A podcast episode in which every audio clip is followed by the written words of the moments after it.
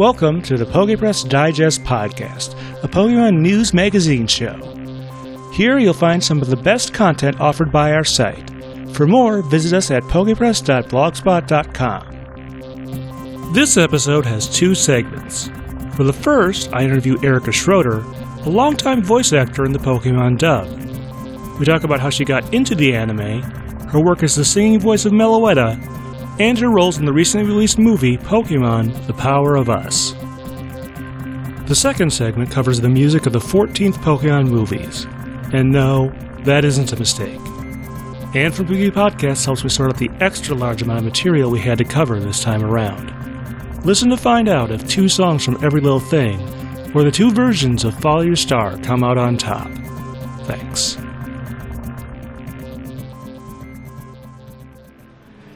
Hi, I'm Stephen Reich here at the Alliant Energy Center in Madison, Wisconsin. I'm here at Wizard World Comic Con 2018. I'm here with Erica Schroeder, who is a voice actor for many years in the Pokemon anime. And Erica, we just have a few questions we want to ask about you and your career. First of all, how did you get involved in voice acting? Well, I went to school for a Bachelor of Fine Arts in uh, theater performance, and then I'd say, I think it was about 2002, I got an audition for Ultraman Tiga, which is a live action series, and I landed one of the lead roles in that, and then kind of that sort of started the whole web spreading. But it was a life goal that I set when I was like eight years old that I wanted to be the voice of a animated cartoon character. Gotcha there. Now, as far as Pokemon goes, you started, I forget exactly when. I know one of your first major roles is in the seventh or eighth season. You started as uh, Nurse Joy. How did that come about? Um, I started in season six as Nurse Joy. Um, I think I actually played like a little bully character first. I can't remember what his name was um, in one guest episode. But um, Megan Hollingshead had moved to the LA. She was moving to LA um, to the West Coast, and so they needed a voice replacement for her. I didn't know who I was going to be auditioning for to replace. Um, I just knew that, that the person who voiced that character was leaving, and so I went in and auditioned for Nurse Joy and got the role. Ironically, she also played Mai Valentine in Yu Gi Oh! and I auditioned separately for that and got that as well. So I must be a good uh, vocal and emotional match for, for Megan. So I, I owe a lot to her. Thank you, Megan, for moving to the West Coast. yeah, yeah. You know, sometimes you just got to be in the right place at the right time. All right, well, let's talk about some of your more recent roles. Uh, the folks at home may have noticed you have a little. Uh, actually, it's, it's. I just had uh, serendipity to bring in a little Meloetta doll, but actually, you voiced that character in the black and white uh, version of the anime. Uh, what was that kind of like? It was wonderful. I actually, I don't know if people know the way it worked, but I actually, I didn't voice her for her, you know, regular stuff. I only voiced her songs um, because they used the uh, Japanese voice actress for anything that when she wasn't singing.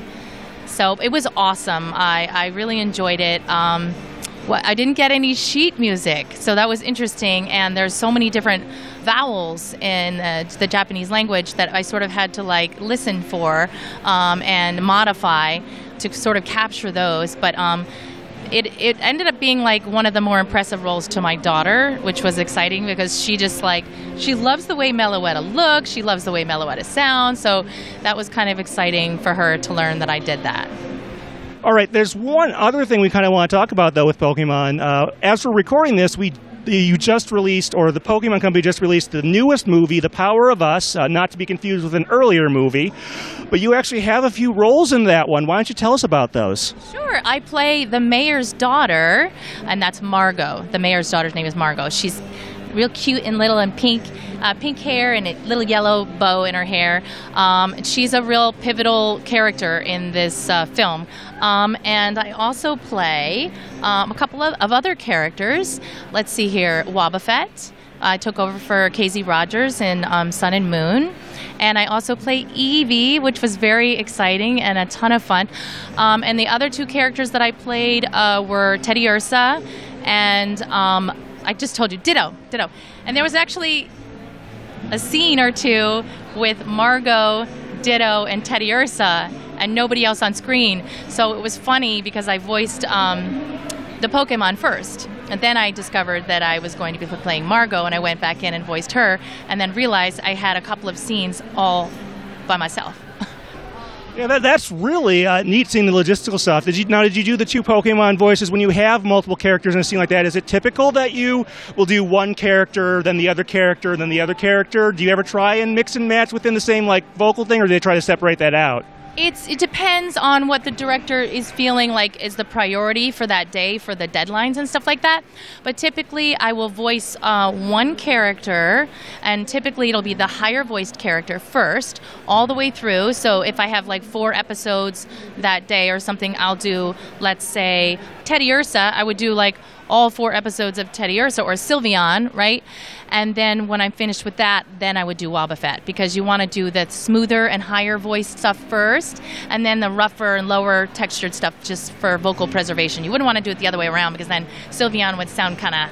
Sylveon could sound scratchy or something like that. So that's kind of how we do it. Sometimes it's based on um, what Lisa Ortiz is the current director. She's wonderful to work with. Um, what the deadlines are and then but most of the time she's very kind to me and asks me what I would like to do first and she knows now she doesn't have to ask me she knows I like to do higher to lower that's some really great inside info. I'm glad we were able to find out about that as well as some great facts about uh, the new Power of Us movie. Uh, it's getting some good buzz, so I, I think you're pretty proud of your work there, aren't you? I am pretty proud of it. It's been great, and I got to see it twice in the theater, which is amazing. Um, I wanted to see it with my kids because it was the first time I got to be in a movie theater watching something that I'd worked on with my children, and I it was really a special thing, a really special thing, because I've been with the show for so long, and now they are huge Pokemon fans, particularly my son. He's a massive Pokemon fan.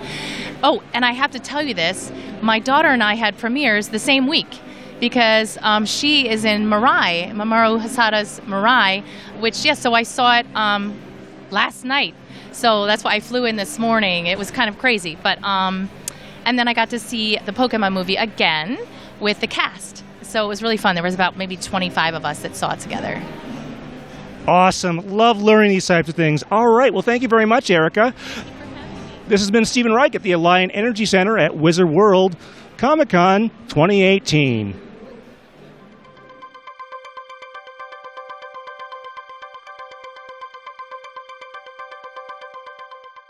Hi, folks. Stephen here. I'm on the phone with Anne from PPP Podcast, and we're here to talk to you about the music of the 14th Pokemon movie, Pokemon movie Black slash White, Victini, and Reshiram slash Zekrom. I, I believe that I have gotten those in the correct order in each time there. So this is the two movie set that they did that have very similar plot lines, but uh, not quite the same, and some differences between them. And musically, they did some some some different things on each side of the ocean. Uh, in Japan, they have a band called Every Little Thing that did two different songs, one for each movie. And then in the English version, we have two different versions of the same song, Follow Your Star. There's the Ideals mix in the Zekrom movie and the Truth mix in the Reshiram movie. So, a lot of stuff to talk about there because there's a lot of people involved. I think Anne and I both had to do a little extra work on this one, but that's okay. It was fun. It was worth it. All right. Well, we divide this into three segments. We're going to talk about the production background, then the songs themselves, and then sort of do a compare and contrast and decide which one we like best. But uh, we start each phase on the Japanese side, and Anne, why don't you start by talking a little bit about Every Little Thing, the Japanese group? Yes. Um, so Every Little Thing uh, is also known as ELT. They debuted in 1996 and they continue to be active today. They are one of the best selling artists in Japan.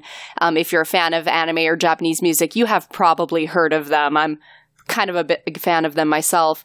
And they are a pop slash soft rock duo. They originally debuted as a trio, uh, starting when Kaori Mochida, just off of a somewhat unsuccessful stint in a girl group called Kurobuta All Stars, she sent in a demo to the Avex Tracks label, uh, wanting to be a solo artist. At the same time that Mitsuru Igarashi was looking for a singer to form a unit with him and his keyboard, and he just happened to know this other guy named Ichiro Ito who was off playing Van Halen cover songs songs at the US Air Base, and somehow the stars aligned and these three formed a group. Igarashi, the middleman, he left after a couple of albums and left uh, Kaori and Ichiro to go on as a duo. And they seem to have made that work for them despite there being a 10 year age gap between them. Um, according to Ichiro Ito, when he first met Kaori Mochida, she was this little teenager decked out in gyaru fashion, and he was just staring at her like, I don't even know how to relate to you. But again, they seem to have made it work. Before Igarashi left, uh, Every Little Thing had a more synthesized pop rock sound, uh, but after he and his keyboarding skills left, ELT was just a singer and a guitarist, so it forced them to change their sound a bit and evolve. And because the dude left with barely any warning right before a tour, Kaori and Ichiro decide to go ahead with the tour and just keep touring for two years as an acoustic act and try to figure out who they were musically now. And that gave rise to the sound they're known for today, more of the soft rock, light pop sound. And this also gave them a bit more creative freedom uh, like that because, you know, the guy in charge left. So now Kaori starts writing more songs. Um, they start changing the type of music and the type of lyrics they they do and they see a rise in sales and attention and they start charting higher on the Oricon Billboard which is a Japanese music industry sales ranking. Um, and they got what every artist hopes for which is commercial tie-ins. And some of the ones you listeners might recognize are some of classic anime like Initial D and Inuyasha and as of now, they have re- reconnected with the former bandmate Igarashi. He often composes and produces for them. And the duo is currently still active. Their last album was released in 2015, Tabi Tabi. And their general sound, that sort of soft rock power pop sound, has remained fairly consistent, but there is some variation from album to album. Um, Notably, it seems like every year Kaori just keeps singing higher and more cutesy like by the time her career's over, I expect her to be straight up shattering glass. Um, but they always kind of gravitate to a very soft and sweet sound and, and kind of hang out in that type of feel that suits her voice pretty well. Kaori has a few solo projects. She she actually originally intended to debut as a solo artist, so over time she took over a lot more musical control of both uh, the band, writing songs and lyrics, but also producing solo albums. Um, but even through her solo career, she was still just as involved in ELT. Ichiro has also produced a solo album called Diversity in 2009 he he's a quieter guy in the public eye, so I found a lot less info on him. Whereas Kaori's done like a truckload of commercials and shows and writing songs for other people. But Ito does do composition and arranging work for both the band and for other people, it seems. So he, and he can be seen around like variety shows from time to time. Um, so like both of them are still very active in Japanese media. Okay, well, that explains who the band is for this one. Uh, any idea how they got involved in this project, whether the songs were written for the movie or anything like that? Um, well, as usual, all evidence appears to be that the Pokemon Company contacted them or their label and asked them to compose songs for this movie. I imagine, given the nature of the movie and the results that were produced, they were a bit more aware of the movie's themes and production going in, because this is a slightly bigger project than some of the past songs have been. But it looks like they were contracted out of house to produce the ending themes. Sorakoe translates as sky and voice, respectively, and it released as a single in July of 2011. Uh, the lyrics were written by Kaori, lead singer of the band. Um, the music was done by a man named Kazuhito Kikuchi, um, who is a composer and songwriter active in Japan for years and years, writes a lot for the Avex Tracks label that every little thing is on. Um, his big claim to fame is that he's one of the main composers for Hamasaki Ayumi, and he's all over her stuff. So you've probably heard him. The arrangement, as far as I can tell, is always credited as every little thing. So I imagine that means Ito had some input as well into this track. And yeah, that's that's the background information. They were coupled together and released um, as an A side, and technically Koe is the B side, although a lot of people think it really should be called a double A side. But Sora is the one that gets the the music video and all the the big promo stuff outside of the two movies. So Yeah, I was kind of wondering about that, whether this would be considered a, a double A size where you have tried to put two hit songs on, on on a single. In the old days, that would have been on like a 45 on, on both sides of the record, uh, which I mm-hmm. guess means I don't think this ever got a vinyl release, but if they ever did that, that would be a good candidate, I suppose. indeed, indeed. Well, that takes care of the Japanese side of production. On the English side, we have a number of people involved, but I think this will line up a bit more uh, directly, if you know what I mean. So, Follow Your Star. Two of the people who wrote it are the usual people you would expect for this era John Loeffler, and I believe David Wolfert was also involved on that. Now, they did bring in another writer, and that is Alex Nackman, who should be a familiar name because he actually performs the ideals mix for the Zekrom movie. And not long after this came out, I had a chance to interview Alex, and he goes into some of the details about what the process was. It sounds like they were trying to go for a uh, two versions of the same song pretty much straight from the start, rather than trying to create two totally different songs, and that was how things sort of came about that way. Now, John Loeffler and David Wolfert, you, like I said, they've been working on things since the beginning of uh, the dub switchover, for, so since like season nine. Alex Nackman is one of the new names here. Let me give you a little biographical info. He grew up a little ways north of New York City in, I guess, Sleepy Hollow. Uh, yes, that Sleepy Hollow, if I remember correctly. and uh, moved to Brooklyn and got into a career in music. Eventually, wound up working with uh, John Loeffler on various things, and that's kind of how he got involved here. Um, today, we'll do the interview. We talk about his recently released album. I believe it was called uh, This Revolution. Since then, in 2017, he did put out one more album, and that's called Above Sirens, which I guess is sort of a reference to living in New York City where there's always something going on. Um, it, you know, having having uh, visited there a couple times, I think that's probably what he was going for with that. But we talk a lot about this song in that interview, and some of those details will work their way in here, but I strongly recommend you take a listen to that. Mm-hmm. Now, I mentioned there are two mixes. There's the Ideals mix tr- sung by Alex, and the Truth mix sung by Kathryn Raio. So, Kathryn has somewhat of a similar background. I did an interview with her, very lucky on this one to be able to talk to most of the principal players. But she has more of a, I guess, a kid friendly background because she has worked with uh, stuff for Sesame Street. And uh, apparently, back in like the late 90s, for the WB station in New York, she was part of a, a group that they had there that did some like special promos and stuff like that. So technically, her stuff, you know, with Pokemon in a way goes back pretty far, but she tends to do a lot of commercial work and, uh, Unfortunately, I wasn't able to find too much recent. It appears that she had a song used in 2017 in a Lexus commercial, but that was hmm. about the most I could find for her. I, assume she's still working in uh, children's entertainment in some capacity, but ha- hasn't done too much else with Pokemon. She did do a song for the Eevee short, which would have gone along with the uh, Genesect movie, I believe. And of course, Alex and Kathryn would team up to do the Rival Destinies theme, which would be the next season right after this one and the opening theme for the Keldeo movie. So that's a lot of names there. Hopefully, you could keep that all straight. But yeah, basically, as far as the actual songs for ending this on the English side, they were going for two different versions of the same song rather than two separate songs, is sort of the, the short version of all of that. Nice, nice. All right. Well, with some of the production stuff at least out of the way, let's talk about the content. Again, we're going to flip over to the Japanese side. I guess we'll have to discuss these songs one by one. Let's start with The Sky. And uh, what's sort of the overall instrumentation of that song?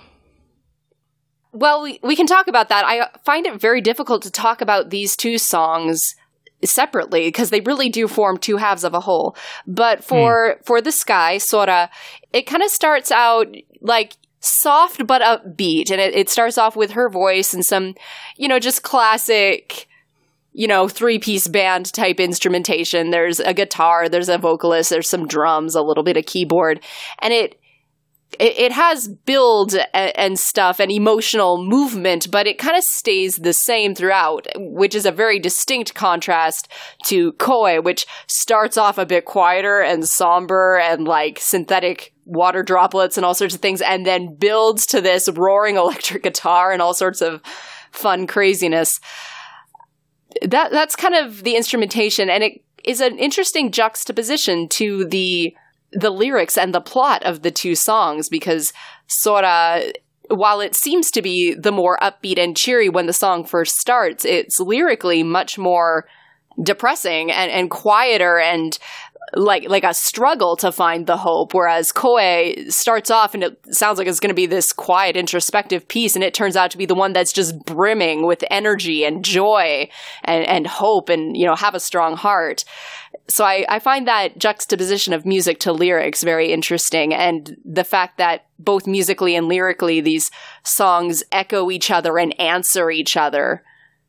So it's very difficult to talk about them separately but Interesting. So, would you say then that these were not created? I don't know if "in a vacuum" is the right phrase to to use there, but in other words, they were created in tandem or with respect to one another. It sounds like with respect to one another and with respect to the movie and the creative goal that they were going for with having two different ending themes and two different soundtracks for each movie and let's see, like, yeah, because Sora, the sky, much as it sounds upbeat and cheery at the start, it's the one that's talking about like I'm lonely and it's so hard to believe in hope and, you know the sky's growing dimmer and dimmer and all the lights are going out and, and then Koe which starts off a bit softer is the one that talks about like happiness and strong heart and like spreading happiness and there are points where the lyrics are exactly the same just at different parts of the song and points where one like alludes to the other. The ending of Koe seems to answer where Sora ends and, and where Sora ends, Koe seems to begin right there. It, it's, they almost form a loop. It's so, so fascinating. So, do you think there was an intention, at least on some level, for these songs to be played back to back in any way? Oh, absolutely. Yeah. I almost don't know if it matters which one you start with or not. Possibly Sora, like, because it's the A side and Koe definitely seems to have more of an answering than a prompting. But yeah, like, I definitely feel like if you listened to the single, you're getting a complete story. You're getting a beginning and a middle and an end.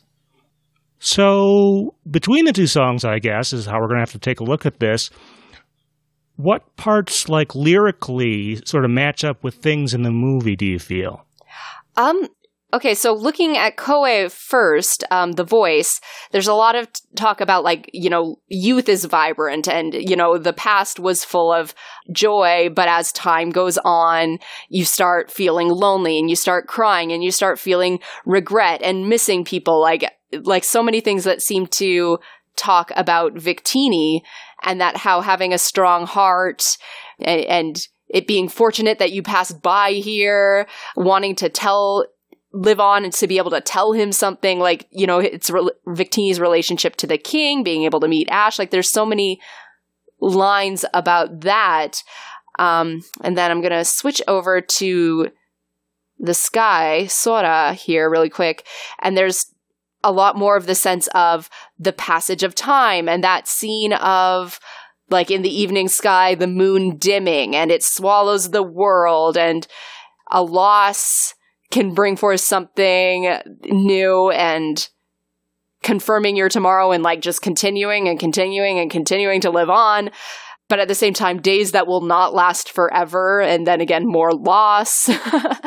um, having dreams of like like definitely someday but the days seem aimless like there's a whole lot that you can relate to the story and the journey that Victini goes through you could possibly relate it to the people of of that kingdom that Damon and everybody lives in you know having lost all the vibrancy after after the war between the hero of truth and hero of ideals so yeah there's a there's a lot that could relate to this movie I see. Yeah, having you explain the lyrics, I did look up a translation before we started this. I think that adds probably a fair bit of value to these. I don't want to say they're badly composed or anything. They're decently well, but they're not, I wouldn't say, so amazingly well written and composed that if you didn't know the lyrics, you would be really impressed by them. Uh, not to say that the lyrics are maybe the most awesome thing ever either, but I'm just saying that I think knowing the lyrics gives more value, I guess, to it. Um, is is that about right?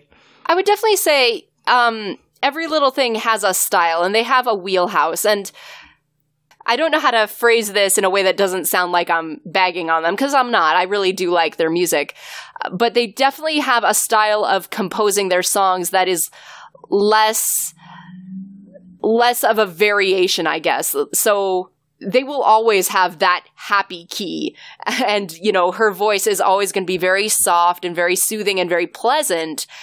Even if she's singing about something very sad, she's not going to suddenly turn into this sultry, seducing singer or this, you know, very sl- slow and somber singer. She's always going to have that slightly cutesy, positive type voice. And that's just their, you know, musical voice. So I definitely think being able to understand the lyrics when it comes to the songs of this group is an asset into understanding what they're singing about because it there's not going to be a huge range of instrumentation because they they did you know spend so long touring as an acoustic act just the two of them so even though they have other musicians on their CD or backing them up when they perform sometimes it, it's it's the guitar and the girl, and that's it. that's what they focus on. So yeah, I definitely think you have a point when you bring that up is that when you can't understand the lyrics, there's not a lot musically that's going to really drive home the point of the song and the contrast between the two songs. In a way that say the compositional style that we we see in the two English songs yeah, yeah. I guess we'll be moving on to that shortly. I guess the other thing I did kind of want to mention is that um, I think it's the sky has sort of a false ending. At least if you listen to like the CD version. Uh, one thing I found kind of interesting: these two songs they are not the same length. There's probably about twenty or thirty seconds difference. However, about four and a half minutes into the sky, it kind of goes silent for a moment, and then there's some instrumentation that comes back in and the voice happens to be about four and a half minutes long. So that was just something I noticed structurally, because obviously the credit sequence is going to be more or less the same between the two versions. Right. And uh, I figure, how are you going to square that without having to make sure the two songs in the English side they're they're by design going to be similar duration, but in the Japanese version, if they are in fact writing two different songs, there's a little harder to work that one out. That makes sense. Yeah being that Sora is kind of uh, similar in style throughout, it's the one that if it's a shorter song, it's most easily to add on a bit of an extended outro to make it fit the entire credit sequence, whereas Koe starts in one place and ends in a very different place, so it would be much more difficult, I think. All right. Well, with that being said, I think it's uh, about time we move over to the English side. Follow your star. So both versions have more or less the same lyrics, but definitely different instrumentations and styles. Let's go with the Ideals mix. That's the first version I heard because that was the one used in the Zekrom movie, which, if you may recall, there was a limited theatrical event showing of this across the United States, at least, back when this originally came out. And so that's the version I heard first, uh, since I did get to see the credits in that version if you go back to the interview I did with Alex, it has more of a dreamlike quality, he says. I, I would kind of agree with that because, of course, ideals are supposed to be something more aspirational. Um, do you feel that the this version of the song does that, Anne? Yeah, I do. It very much seems a lot more internalized and contemplative. Um, not not necessarily in a slow way because the song has quite a bit of energy, but yeah, definitely uh, again, it's hard to talk about these two in isolation. You almost have to talk to them together because truth is very much like I am. I feel like the singer is talking to me directly, telling her truth. Whereas ideals, I feel like the guy is talking more to himself. Like just in the way the song is mixed and presented. it feels less directed and specific through its instrumentation and the the mixing techniques on the vocals. You know that hadn't really totally occurred to me, but I, I, think I think you're right about that. That the the ideals version is probably a little more introspective and talking to oneself versus the the truth, which is uh, by Kathryn Raio, which is I think more uh, more instructive or outgoing. Yeah. But yeah, I think you are kind of right, and it is kind of hard to talk about these in isolation. You kind of do have to put them side by side at least in terms of like instrumentation. And um, I guess I, I kind of wanted to say something about the uh, the truth mix with Kathryn uh, with sort of the instruments. I noticed the the guitars aren't as loud or maybe as bass heavy as they could be, and I, I wonder if that was maybe to avoid covering up because I think not that women can't do rock vocals, they can. Um, but Kathryn has a rather high voice. In, in fact, I think there's almost kind of a a parallel, although I think the two singers are relatively close in age. I think there might be some parallels between the two of them and also the two members of Every Little Thing in some ways. um, not sure exactly why. I think Kathryn might have more of a, a childlike, uh, spirited uh, performance quality. Um, hmm. That's sort of what I was going for there, but Long story short, I think the guitars, I kind of wish they were a little bit louder, but that might have covered up some of her vocals or something like that. Does that occur to you at all, Anne? It would have changed the mix, definitely. That could be a reason for it. Like, without looking at the DAW ourselves and testing it out, we'll never know. But for my part, I don't feel like anything is lacking because that song is all about her voice, let's face it. But it would be interesting to hear it with a different or a more fleshed out um, base quality and just to just to compare, definitely. So maybe that's a, a, sort of a mismatch you could do, sort of combine elements from both. That might be a good cover opportunity for someone out there. Mm-hmm. Okay, well, I guess we sort of contrasted sort of the instrumentation and whatnot. What about the the vocals? Like I said, the, the lyrics, I should say, are pretty much the same between both. Uh, I have a few ideas about what I think this is describing like from the movie, like the follow your star, obviously that's, you know, I'm not sure how often that gets used in everyday conversation, but uh, it usually means that you have some sort of dream or goal and you're progressing towards that, which I guess applies to several different characters in the movie. I think most notably, Victini and uh, Damon are sort of antagonist. He he does cause the problems in the movie, although his motives are a little more pure. What what do you think about that, Anne? Well, honestly, I, I'm of two minds because on the one hand, I feel like the theme of like following your dream, following your star, while it has a presence in this movie, most notably with with Damon and like the ideals that he's trying to create in the world or the truth he's trying to follow. I, I do feel that the way the song presents that sort of follow of your dreams mentality is much of the lesser through lines of the movie. I feel like if that was what they were going for, there were so many other ways to tackle it or so many other themes to hit upon. At the same time, the truth and ideals of Pokemon are exactly what this song is like being a good friend and following your dream, following your star, finding your place in the universe and helping other people to do the same. So, like, I feel like this is the one, one of the few movies where it the English side is not as literally tied into the movie as I've come to expect. So it's it's kind of throwing me a little. But on for my part, I'd say that following your dream, following your star is one of the sub sub themes of this movie compared to all the other stuff that people are dealing with in that story. well, I guess I should ask you then. I I, I agree with some of what you said there, but um, what would you say the main sort of theme of this movie then is then I, I guess I'm a little perplexed by your response there, at least parts of it.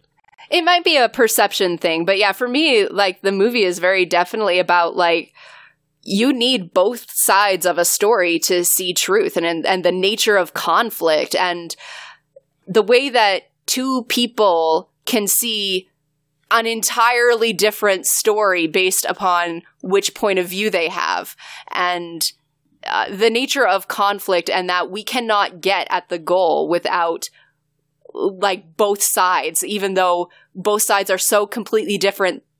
Like, uh, like to to get to the metaphor of this movie's existence, like this movie cannot be canon for the sole reason that there's no way both of these movies could have happened at the same time in the way they happened. Like they just, there are parts that are completely different and don't mesh. But at the same time, you need both the black movie and the white movie in order to get the full sense of the story. And in both the the black and white video games and the Unova series as a whole, that's a theme that constantly comes up eh, that this movie illustrates is that even though both sides cannot reconcile, there are details that will ne- will never be agreed upon. Did he have a this or did he have a that? Did they go this way? Did they go that way? But you at the same time need both of those things together to get the whole story. And with the both of those things that still clash and don't quite mesh, you get a better picture. You get a better movie experience. So I feel like because that is what the entire project of this movie was built around, I feel like that those sorts of themes would have been a much more powerful thing to target for the ending theme than following your dreams, which is a legitimate thing that does come up in this movie and comes up all the time in Pokemon. And like, I don't want to jump back too far into Sora Koe, but I feel like what they were doing musically fits in a bit more with that, that creative project, but what's going on musically on the English side fits definitely into that creative project. So again, I'm of two minds because musically, uh, like what Alex did captures that theme perfectly, but lyrically, I feel like they they focused on a theme that is not as prominent. Hmm. But maybe that's a good thing because again, musically, they are doing exactly what this movie is meant to do. So well, I think that uh, what you just said there is going to make our third segment very interesting, at least on your end. Yeah, I, I have thoughts about this this movie. There's a lot going on.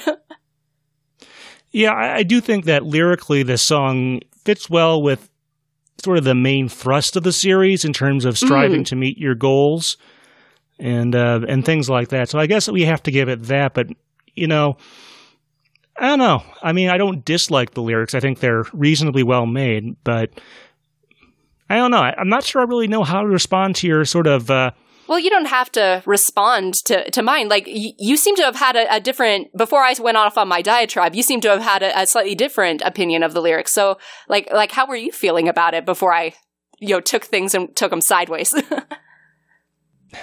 I'd have to, I'd have to look at, I mean, I listen, I've listened to both songs relatively recently. Uh, obviously, having just watched the movie, I just wish I feel like I should have more to say here, and I just don't. So, guess I have to apologize to you folks out there for maybe not being as prepared as I thought. I think Anne has. I don't know if she's disproven me or anything like that, but I might just be more more passionate about this subject. It, it definitely seems like in this song, the music speaks to both of us, and maybe that's maybe that's why. Maybe everything the lyrics are saying and everything the music is saying, like they are both very powerful to you. I suppose. Well, I think that might be about all we can kind of get there. Um, I guess we're going to go on to part three, and that is where we sort of compare and contrast, which we've already done a little bit, and sort of pick out which one we might like more than the other, if there is a, a clear leader here. Obviously, with three and a half songs or something like that, I guess maybe that's going to be a little bit tricky to come to a verdict this time around. But um, and I think we usually let you go first. Um, I think we've compared and contrasted fairly well. Uh, do you have a pick, and, and what does uh, that side do better, I guess? Oh my gosh, do I have a pick? It's this every time I listen to any any of these songs, any version of the songs, I'm like, oh, I like this the best. And then I play the next one. It's like, no, I like this the best. And that, like, it just keeps going in a loop the fact is, like, when this project was announced, like, we're doing two different movies and they're gonna be slightly different and they're gonna, and we just kept learning more. Like, they're gonna have two different soundtracks and they're gonna have two different ending themes and all this. Like, I remember at the time, if you listen to my podcast, you heard, like, I was just like, how does this even work? What does this movie mean? Like, what's going on? And, but I was so excited about the project and I feel like, on both sides, the English and the Japanese, like there is such a beauty and a creative ambition to the entire Best Wishes series, but in this movie specifically. And the music, I think, is where they really got the best of that with so much, so much craft and care and attention. And it's really hard for me to pick a, a favorite. I think for personal personal just the one I like to listen to, I like Koe the best. I like voice. But uh, again, I don't feel like I can talk about them separately. So I like Sorakoe as the package because I feel like for a very weird change, this one is slightly more lyrically and literally tied to the movie than the English side. And I feel that that just gives it that little bit of edge in just the overall creative masterpiece. But really, both sides, like, this was such a, an ambitious idea for a theatrical movie release, and both sides hit it out of the park. So. okay, well, uh, I guess from my end, uh, I don't know. Like I said, I did read through a translation of the Japanese one, Japanese songs. And I think lyrically, those might be more better tied to the movie. But if I had to pick a pair of these to listen to, it's probably going to be the English one, just because I think that side does the musicality of those better. Mm. And you know, maybe the ultimate answer slash version of all of this would have been to sort of use um, something more akin to the instrumentation differences of the English side and maybe the lyrical tyings of the Japanese side. But I guess which one I prefer is probably going to be the the two English side songs. But uh, there's a question we definitely have to ask here. Um, and do you think it would have been worthwhile to maybe try and translate the Japanese ones? Would that have worked out stylistically, or, or what do you think there? I think it would have been very difficult on this one just because of the cadence like there's an, an, entire genre on YouTube of people trying to do Japanese covers and then trying to make songs that don't rhyme in the same way we like the English language rhymes now rhyme in English. So I think this is one that you could do it, but it would be very difficult because there are parts like in Koe where the lyrics are exactly the same as they are in Sora, but the rhythm is different, the placement is different. So you'd have to work really hard to get it to fit and still have it have the same effect of echoing the other song and answering the other song. So I, I definitely think it could be done. And it, as a creative project, it's always worth it, but it would have been a lot of work. So I can definitely see why maybe that was not the option they chose. yeah, I mean, I think there are a lot of interesting possibilities here, and this is obviously one of the more convoluted ones to try to parse and sort of figure out, you know, which one you kind of prefer there. So I'm not sure I have a real great answer other than what I just said there that musically I kind of prefer the English ones and something is definitely even though you can translate the Japanese lyrics, something is kind of lost there that I think mm. makes it not work perhaps as well. But none of these are bad songs in my book and uh, I'm I'm glad they're they're all out there.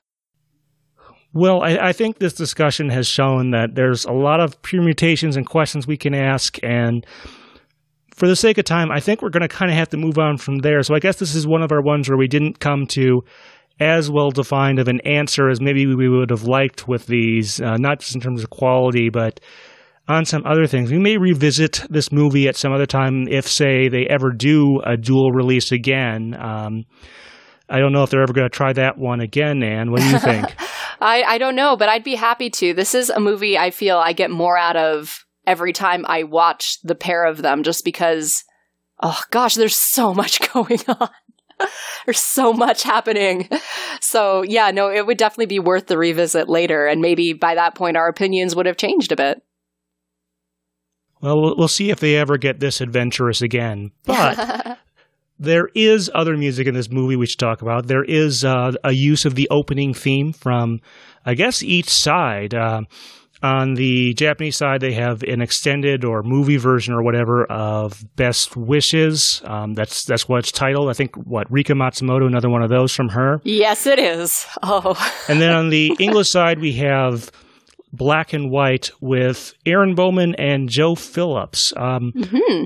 let's start on the Japanese side again. Uh, what do you think about this version of Best Wishes? To be honest, that that overall song has kind of faded from memory for me. I'm sure if I heard it, I would recognize it, but maybe I don't know, Anne. What do you, what do you think about all of that? What I just said there? Well, I, I agree with you because Best Wishes is one of those where when I stop listening to it, I forget how it starts. And that's, I'm never sure if that's a strength or a weakness, but like that first verse, like it's, there's something about it that's just a little less catchy, a little less memorable. And then as it goes on, as the song goes on and the chorus hits, I'm like, oh yeah, I remember the song. And then suddenly the second verse is like, yeah, I love this. And the, and again, it could be a bit of personal taste, but it's definitely a song that, like it just gets more fun and more fun and it's definitely Rika Matsumoto being like all of her best Satoshi singing skills on display. But yeah, it's one that is really easy to like suddenly fade into the background and you forget that you like this song. so I definitely see what you're thinking. And of course, if you, if you just never liked the song, I imagine it's probably not one of your best loved for that reason. It takes you a while to get onto the bandwagon and then stay on the bandwagon. As for the movie itself, I listened to them side by side. I listened to them one from white mix to black mix. I, I'm not sure there actually was a different mix between all three. It's it they all sound the same. So it could be that it is the same song in the TV series just extended. It could be that there might be some slight mixing going on between black and white, but I, I didn't notice any key differences. And I don't see any, uh, other than Best Wishes movie edit, I don't see any credit differences between hmm. the three. So I, I imagine they're all the same song. Well, after we talk about the English one, I guess we could maybe decide whether that was a missed opportunity or anything. But time for me to fess up. I kind of forgot to re-listen to that off the uh, Japanese soundtrack album before this discussion, so I'm really blanking on what Best Wishes sounds like here. So kind of unfortunately. Uh. But if we go to the English side, there is uh, Black and White. And as I mentioned before, it's performed by Erin Bowman, who we talked about a lot during uh, the last couple episodes, most notably the Zoroark movie where she does the end theme there and Joe Phillips, who unfortunately I tried to do a little digging on Google to figure out who this person is. We're not 100% sure because there's there's one L in the credits in Phillips, but I also found a 2L Phillips musician. So, unfortunately, we're not entirely sure who precisely this is, but um, you know, because of the way things are released on the English side, um, the TV version was relatively short, and then this version is extended. Now, I do recall when I first heard this on the chorus, they changed things up a little bit in terms of order because they extended that part too. Because I think it's like um, like in the TV version, it says, you know, it's not always black and white, which is totally the wrong tones there, but oh well. it's beautiful. but uh, in the uh, movie version, you do get that, but first you get it's uh, not always right or wrong as long as your spirit's strong. So that kind of threw me in there, but I think I've gotten used to knowing that's going to happen in the movie version. uh, and did you have any thoughts on this one? I don't have a ton of thoughts. I do like the song a lot. It's it's not one of my favorite English openings, but I I do quite like it. Um, because I own the movie not in English. It it's not a opportunity that I have often to to watch that opening credit sequence and hear the song and really give a lot of analysis to. So I don't I don't have that same like disconnect that you seem to have between the series and the movie and like the little changes they might have made. But yeah, I, I, I definitely think it works and it plays and it fits. I but I don't have many thoughts beyond that. Sorry. Yeah, I do think it definitely works for that uh, that opening sequence where they're battling in different places around the town. I, that mm-hmm. is one of I think one of my favorite opening sequences in some of the later movies as far as what's uh, actually content wise in there because there is sort of a coherent narrative going through it and whatnot, and we oh get to see what yeah. happens with with all three of the main characters. So that that's actually a very nice scene, I would say. And the music, at least on the English side, from what I remember, does works fairly well there. But we had mentioned earlier that you know they, unlike the ending themes or the opening themes, there don't really appear to be any like musical differences on either side. Do you think that was maybe a missed opportunity, or what do you think they should have or could have done there? I am honestly not sure because I feel like to not even have different mixes is such a bizarre miss that it almost has to be a deliberate choice. you know, like, cause that's just such obvious low hanging fruit. So I'm not sure. And for my part, like, definitely on Best Wishes, but also on Black and White, like, Best Wishes is just so perfectly timed to what's happening, like, visually, like, musically, like, the sound, like every beat syncs up. Like I could talk for a straight hour on that opening scene and how the music works with it if we really wanted to.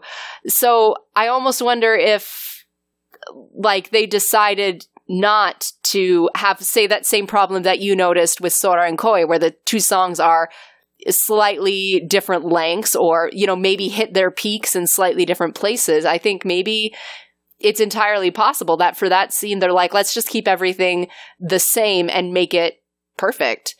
And maybe the English side decided to follow suit. I, I don't know, really. But I, I almost feel it has to be deliberate just because otherwise, why wouldn't you do two different, at least mixes, if not full compositions, because you did for everything else? I suppose so. I mean, I'm not musically talented enough to have any idea where you would go with that. Um, so, but I did want to throw that out there because I think that's kind of an interesting thing. Now, you did mention that uh, some of the, or you did allude to that some of the background music or background score is different. That is the case, although there is a, a fair amount of overlap. If you bought the uh, the score for this movie, it comes on two CDs, and there are some tracks that uh, differ between uh, the two versions of the movie. Now, unfortunately, oh, some tracks friend. There are two different composers who composed entirely different scores. I guess I didn't notice. I think this is some folks out there have, have complained that the like the score is too low in the English dub once um, TPCI takes over, and maybe that's part of the reason I didn't notice that. But I do have the the two album set. But yeah. Um, so who, who were those two composers, Anne? Okay, so by by all accounts that I could dig up, which were a little limited, it was kind of an interview with Toho Nation and a lot of IMDb. But um, White was given to Kazuhiko Sawaguchi, um, and it seems that Black was given to Akifumi Tada. They've both done a lot of um, anime music and uh, some stuff for Pokemon as well. And this is the first Pokemon movie not to be scored by a, the same person who scored all the previous movies. He gave it off to the two of them and let them go nuts. Um, and the difference is White by Sawaguchi like is a lot more sedate and there's like a lot more flute music like when they're doing the history book pop-up scenes whereas Akifumi Tada almost has a more traditional Pokemon style of composing. It's a lot more bombastic. There's a lot more bold instruments and it's a lot louder. so it's very interesting to watch key scenes of the movie, like where where Ash is kind of dying of hypothermia or something. Like those are very different musical choices. Again, the history book pop up scene. I think there are some tracks that are similar, like like you know World of Pokemon and the like, that are just always the same in the opening theme. But you know there is a different theme for Reshiram. There's a different theme for Zekrom, and on the whole, the each one composed their own score and it's kind of fun to look through and see where they vary very differently than the others. I guess I'll have to pay. I knew there were at least some tracks that had different versions. I didn't realize that they were that different, but maybe after seeing the uh, the Pokemon the movie White uh, in theaters, I didn't pay quite as much attention to the other version of it when listening or watching it through. So yeah, I suppose that's uh, sorry, I was just going to say because I don't own it in English, I've, and I've not had the opportunity as often to get to watch it in English. I, I've often wondered if they kept that the same if they if they did use the two separate scores for the two separate movies i can't imagine that they wouldn't at least in places I assume they did, but I'd have to double check there. Yeah, like that would be something to to find out if anyone knows, because I've been very curious about that. I've not heard a lot of chatter about it, so I sometimes I wondered if maybe they didn't, and that's why there's not as much commentary on two separate scores. A good question for you folks at home out there. Mm-hmm. Any particular score cues you wanted to call out here? I really love um, that. Who is it? The mayor guy who's um, at at the very start of the battle competition. He's got the Pokemon that uh, hook up into his organ and the music starts playing. I really like both of those organ themes. They're very different, but I like them both. It, it's kind of a similar situation that we have with the ending themes where it's like, I feel like I really love the one until I listen to the other, and I feel like I need them both to get a full picture of this movie. But I love the flute themes and the very kind of not Celtic, but very like pastoral and period piece that goes on um, in the white, the Reshiram side during a lot of the flashbacks and the history portions and the kind of more sedate, quiet, and almost no score at some points when like Ash is nearly dying and all that. But then again, I also really love like the very powerful music that happens when Reshiram and Zekrom are battling that Tada has during the black version. So uh, yeah, there, there's a lot of differences. Uh, it, there's so much going on.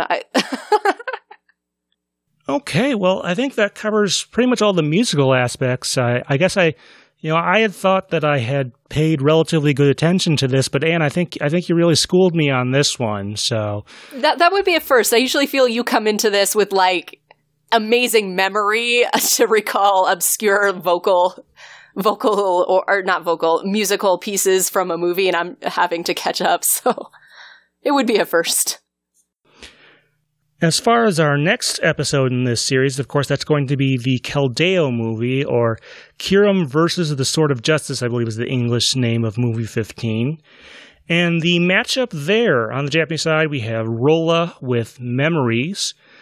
And on the English side, we have Jess Turner performing it's all inside of you. I, I uh, had an opportunity to interview Jess a ways back, so we're going to have some information there. I'll have to check and see what she's been up to since. But um, while the Keldeo movie might not be one of the most loved movies, I still think we can have a very good discussion about the music there and uh, look forward to seeing that. Uh, in the meantime, Anne, thank you so much for being on.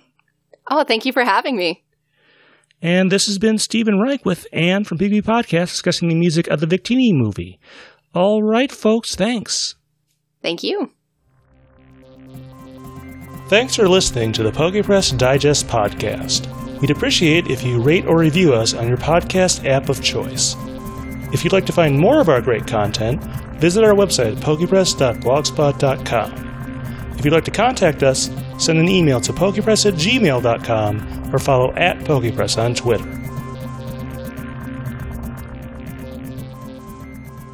all the way through. So if I have like four episodes that day or something, I'll do, let's say, um, I'm just trying to think of a character, um, like, um, ah, like Teddiursa. I would do like.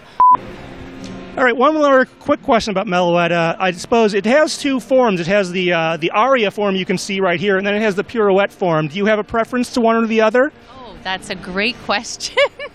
I have um the I have the pirouette form like uh, at home, but um, I I don't think I have a, a preference. Is that terrible? Do that, you? Uh, I'm not sure. I, I would like to. Well, I have. Uh, I think they do more with the the uh, the aria form in terms of merchandising. Um, yeah, and other stuff like that. that they definitely do have more for the other one, so it's interesting. But that's a really awesome that you got uh, got to perform as that character, even if it was only for technically part of it.